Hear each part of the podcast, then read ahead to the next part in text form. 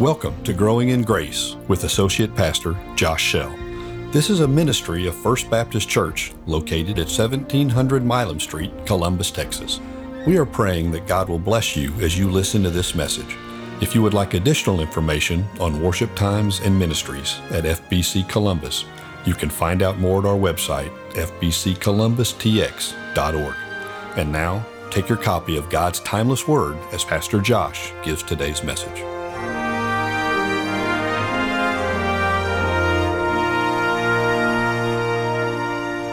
But if you want to get your Bibles out and open them up to the book of Luke, we're going to be in Luke chapter 13. Luke chapter 13. But while you guys are turning there, I just want to wish you guys a happy new year. Um, it's kind of crazy that we're actually going into 2022. Uh, I still feel like we're finishing up 2020. Anybody like that? Anybody? So this morning, it's my desire for us to shine light on the importance and significance of seeking and striving for God's kingdom in a life that is so full of distractions so full of temporary, fleeting things that we like to set goals for. Because if we're not careful, we will miss the narrow door that leads to eternal life. And that's what we're going to be looking at today in Luke chapter 13, which is the narrow door. So, will you guys look at that with me? It's going to be pick up in verse 22. If you guys like to stand with me as we read God's word, that'd be fantastic. And it says in verse uh, 22, it says, he went on his way through towns and villages, teaching and journeying towards Jerusalem. And someone said to him, Lord, will those who are saved be few? And he said to them, Strive to enter through the narrow door. For many, I tell you, will seek to enter and will not be able. When once the master of the house has risen and shut the door, and you begin to stand outside and knock at the door, saying, Lord, open to us. Then he will answer you, I do not know where you come from. Then you will begin to say, But we ate and drank in your presence, and you taught in our streets. But he will say, I tell you, I do not know where you come from. Depart from me, all you workers of evil. In that place, there will be weeping and gnashing of teeth when you see Abraham and Isaac and Jacob and all the prophets in the kingdom of God, but you yourselves are cast out. And the people will come from the east and the west and the north and the south and recline at table in the kingdom of God. And behold, some who are last will be first, and some who are first will be last. Will you guys pray with me?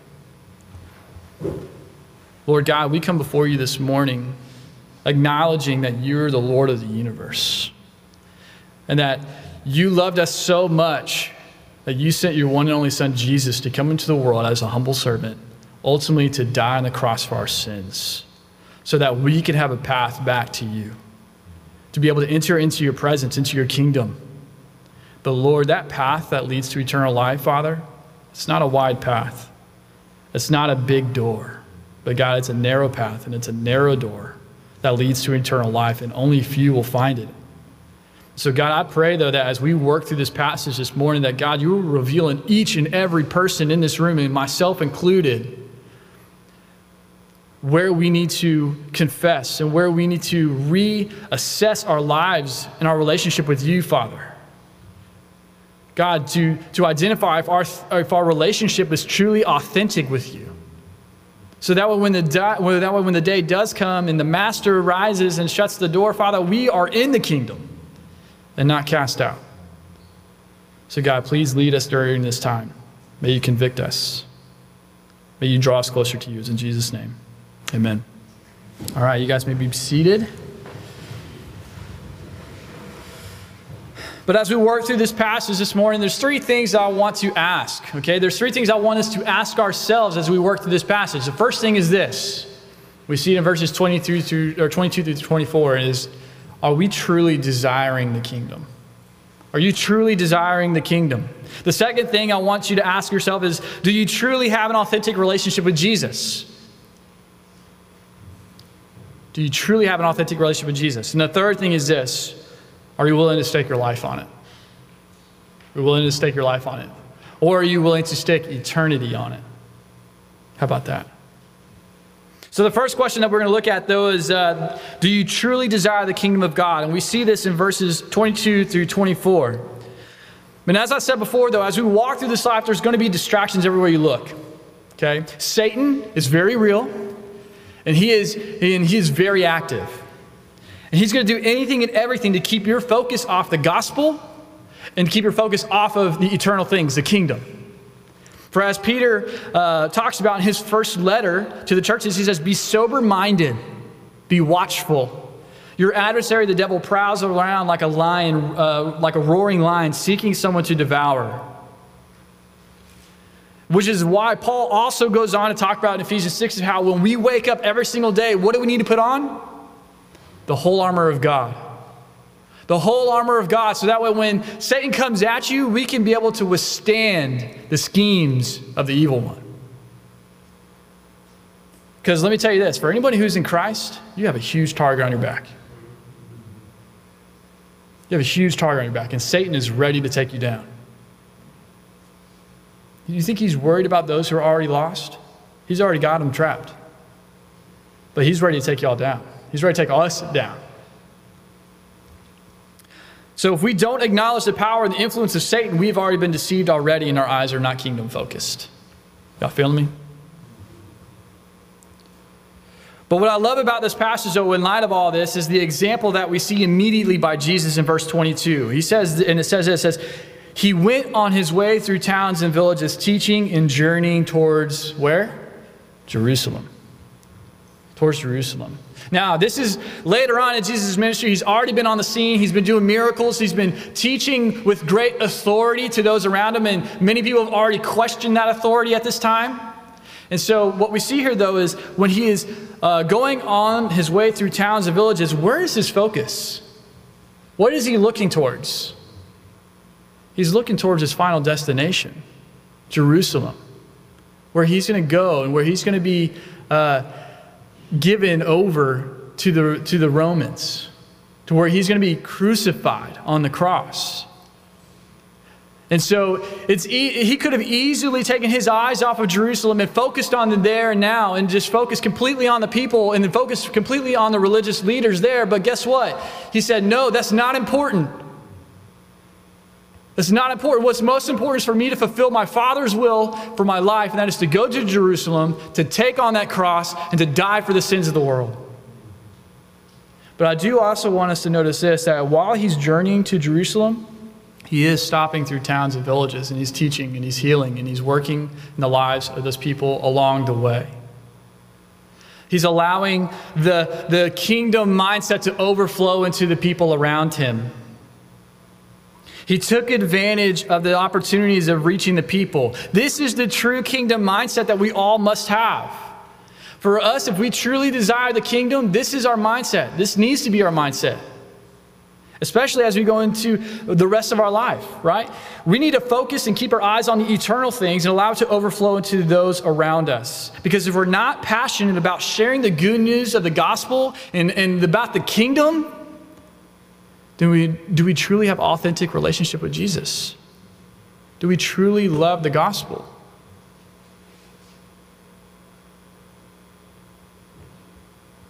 But he goes on in verses 23 and 24, uh, while he's on his way and he's journeying towards Jerusalem, something happens, right? In verse 23, it says, And someone said to him, someone, we don't know who, someone from the crowd, says, Lord, will those who are saved be few? And he said to them, Strive to enter through the narrow door. For many, I tell you, will seek to enter, but will not be able. So he's approached by this question. The question is, is will those who are saved be few? And, and, uh, and, and right away, we see that this is a well intended question, right? Someone from the crowd who knew Jesus was passing through most likely knew about the authority and the teachings in which Jesus was teaching by, and how at this point he, he might have even said that I am the way, I am the truth, I am the life, and no one comes to the Father except through me right? These are profound words, especially to a Jewish audience who, based on tradition and culture, think that just because they're from the lineage of Abraham and because they're a Jew, the remnant of Israel, that they will inherit the kingdom of God. And so, this question was a well intended question from the person in the crowd of Jesus Will those who are in heaven, or the, for those who will be saved, will that, will they be few? It's a well intended question. But Jesus, when he hears this question, though it's a well intended question, he understands the heart condition by which it's being asked. You guys see that? When Jesus, when he's answering the question, he doesn't answer the question directly, but he does what Jesus does so very well is that he rebuttals the question with uh, an answer that they're least expecting. And he answers it this way He says, And he said to them, Strive to enter through the narrow door.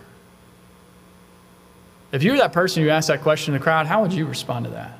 Jesus, are those who in heaven going to be, are those who are going to be saved few? And he goes, hey, just strive through the narrow door. Strive to enter through the narrow door.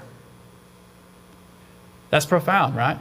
And you can only imagine the kind of uh, confusion that caused the crowd there. Because again, for the Jewish society, for the Jewish culture, they think that they are, that they are secure because they are the remnant of Israel. They're going to be entering the, uh, into the kingdom. When he asked, when this person asked this question, he thought he was safe when he asked this question because he was a part of the remnant. But Jesus says, no, no, no, no, no, no, no. You don't need to worry about whether or not it's going to be many or few, or whether or not it's going to be Jew or Gentile. You need to focus on yourself and you need to focus on the kingdom for your own soul. You need to be focusing on following me. That's what Jesus is saying here.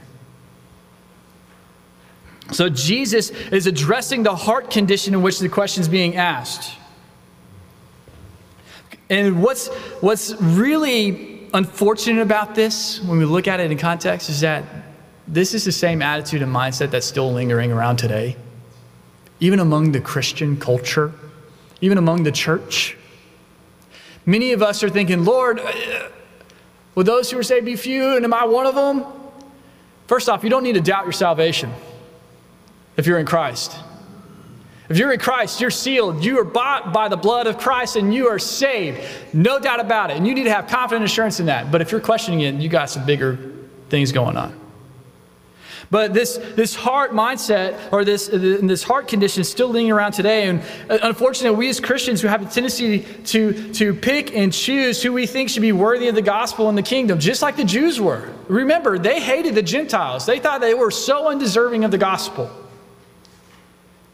So when again, when he was asking this, he was like, "Hey, am I going to be spending eternity with those people?" And again, Jesus brings it back around and says, "Whoa, whoa, whoa! Don't worry about that. You strive to enter the kingdom of heaven. You strive to seek the kingdom first. Don't worry about other people.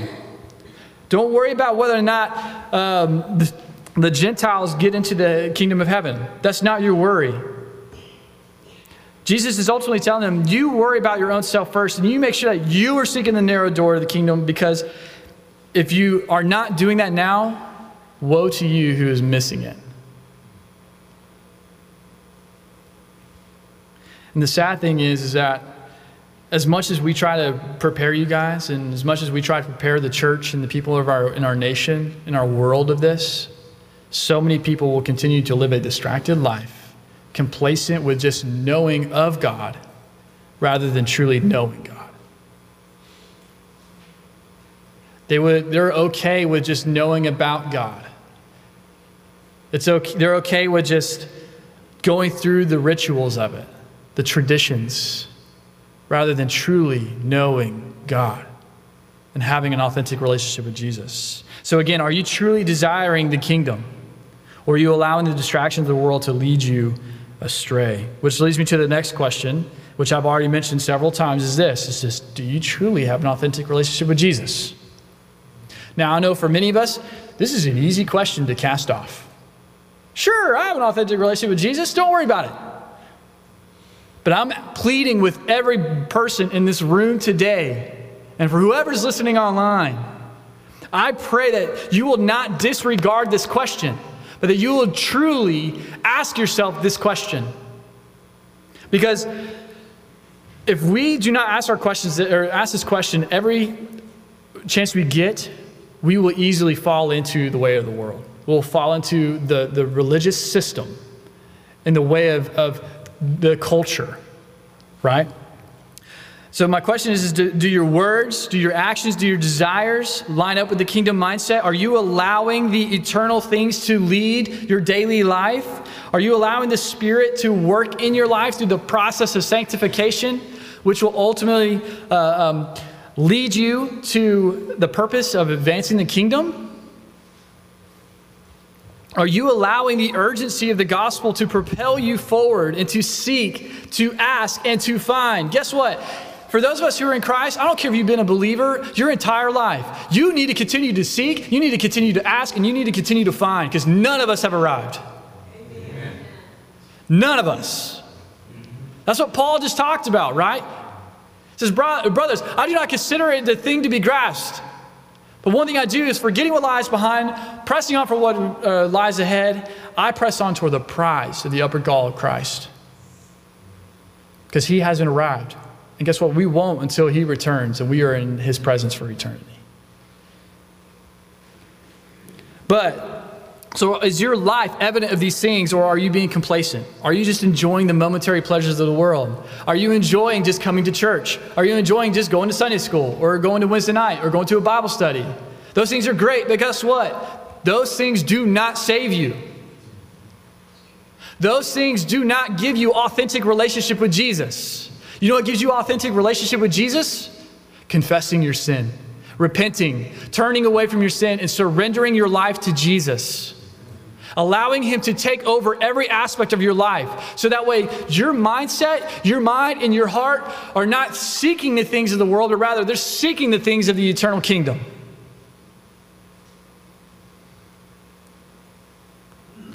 So, again, do you have authentic relationship with Jesus? Don't disregard this question because the day is coming where it will be too late for you to answer it.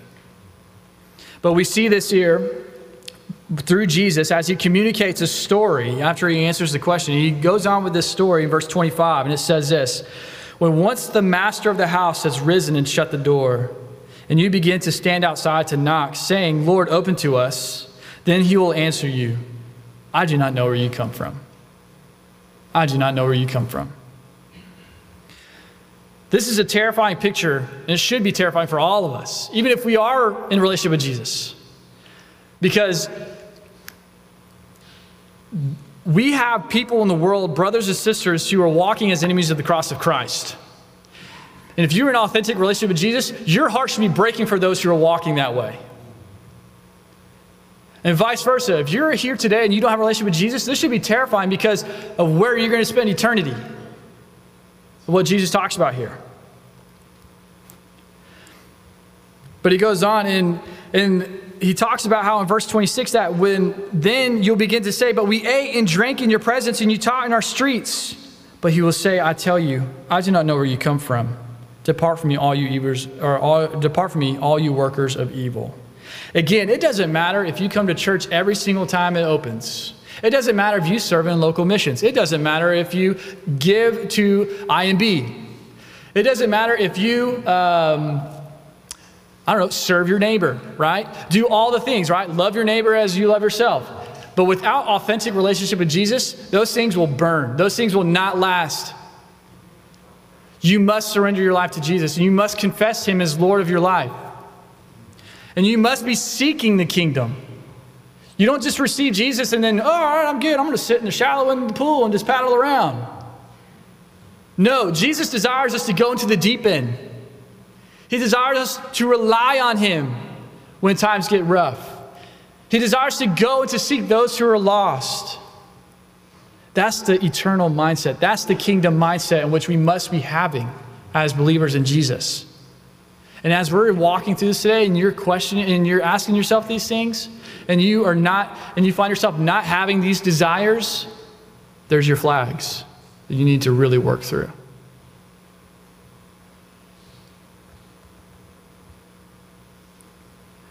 In verse 27, I just want to hit on this one more time. It says this, it says, but he said, he will say, after you ask, but we ate and we drank in your presence, we fellowshiped with you, and you taught in our streets.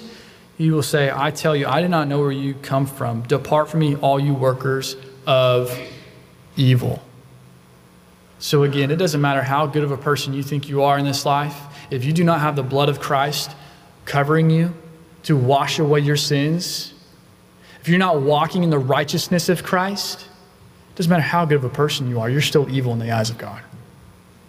The only way that you can become righteous and pure and holy and blameless is by confessing Jesus as your Lord and Savior and allowing Him to uh, cleanse you of all your sin. When we just took of the Lord's Supper, that's what that represents to establish the new covenant, right? So he came to fulfill the, the old covenant, and he established a new covenant, meaning that for anybody who confesses him, now he's eternal life. They've been washed clean by the blood of Christ, which was shed on the cross of Calvary. Without that, you're workers of evil. Kind of scary, right? But it leads me to the third and final question I want us to look at. As we're walking through this is are you willing to stake your life on your current relationship with Jesus? Are you content with where you're at with Jesus? Again, if we were to cast your life up on a PowerPoint slide and look at all the things that you've done and look at the things that you're doing now, is there evidence of, of the Lord working in your life? Is there evidence and proof that you are truly seeking the kingdom of God? Or are you more worried about the fleeting, temporary things of the world? Are you more worried about um, what people think of you? Are you more worried about uh, getting the next job promotion or getting the, the next pay raise? Those things are, don't matter. But rather, your eternal stance in the presence of God is the most important thing. So, again, are you willing to stake your life on where you're at with your relationship with Jesus today? Because again, if you're not in a true, authentic relationship with Him and refuse to acknowledge it or fix it, woe to you. Because there will be a day where the master will rise and he will go and shut the door to the, narrow, or to the house, and you will not be able to enter. You will not be able to enter. You know, the funny thing about the narrow entrance to the house is this it takes, in order to enter the narrow door, it takes someone to be humble. It takes someone to humble themselves to even, I don't know, maybe crouch down and to squeeze through the narrow door. How many of you guys are willing to do that? We're so caught up in this monetary life and then the things in which the world gives us. It's like the, the, the, the rich young ruler that Jesus encountered, right? When he says, Lord, what do I need to do to inherit the kingdom, to enter the kingdom? And he goes on, Jesus talks about, well, you need to love the Lord your God and you need to um, do these things. He's like, well, yeah, and I keep the law, do all those things. I'm good, right? And he says, oh, hold on, hold on, hold up. I want you to go and sell all of your possessions and give it to the poor. Then you'll be ready. And what happens? The guy, the rich young ruler, walks away dismayed because he is wealthy. And Jesus goes on, talks about how entering the kingdom of God for, for those who enter the kingdom of God, it's, it's as easy as a camel fitting through a needle, the eye of a needle. Same thing through walking through this narrow door. And Jesus also talks about how, you know, there's the parable that he gives about the wide gate and the narrow gate, right? Or the wide road and the narrow road. He says, Wide is the road that leads to destruction, and many find it. But narrow is the way, and narrow is the road that leads to eternal life, and only few find it. Only few find it. See, the thing, it all goes back to this is your heart, is your mind, is your soul seeking the kingdom first? Because if you're not seeking the kingdom, you're going to miss out.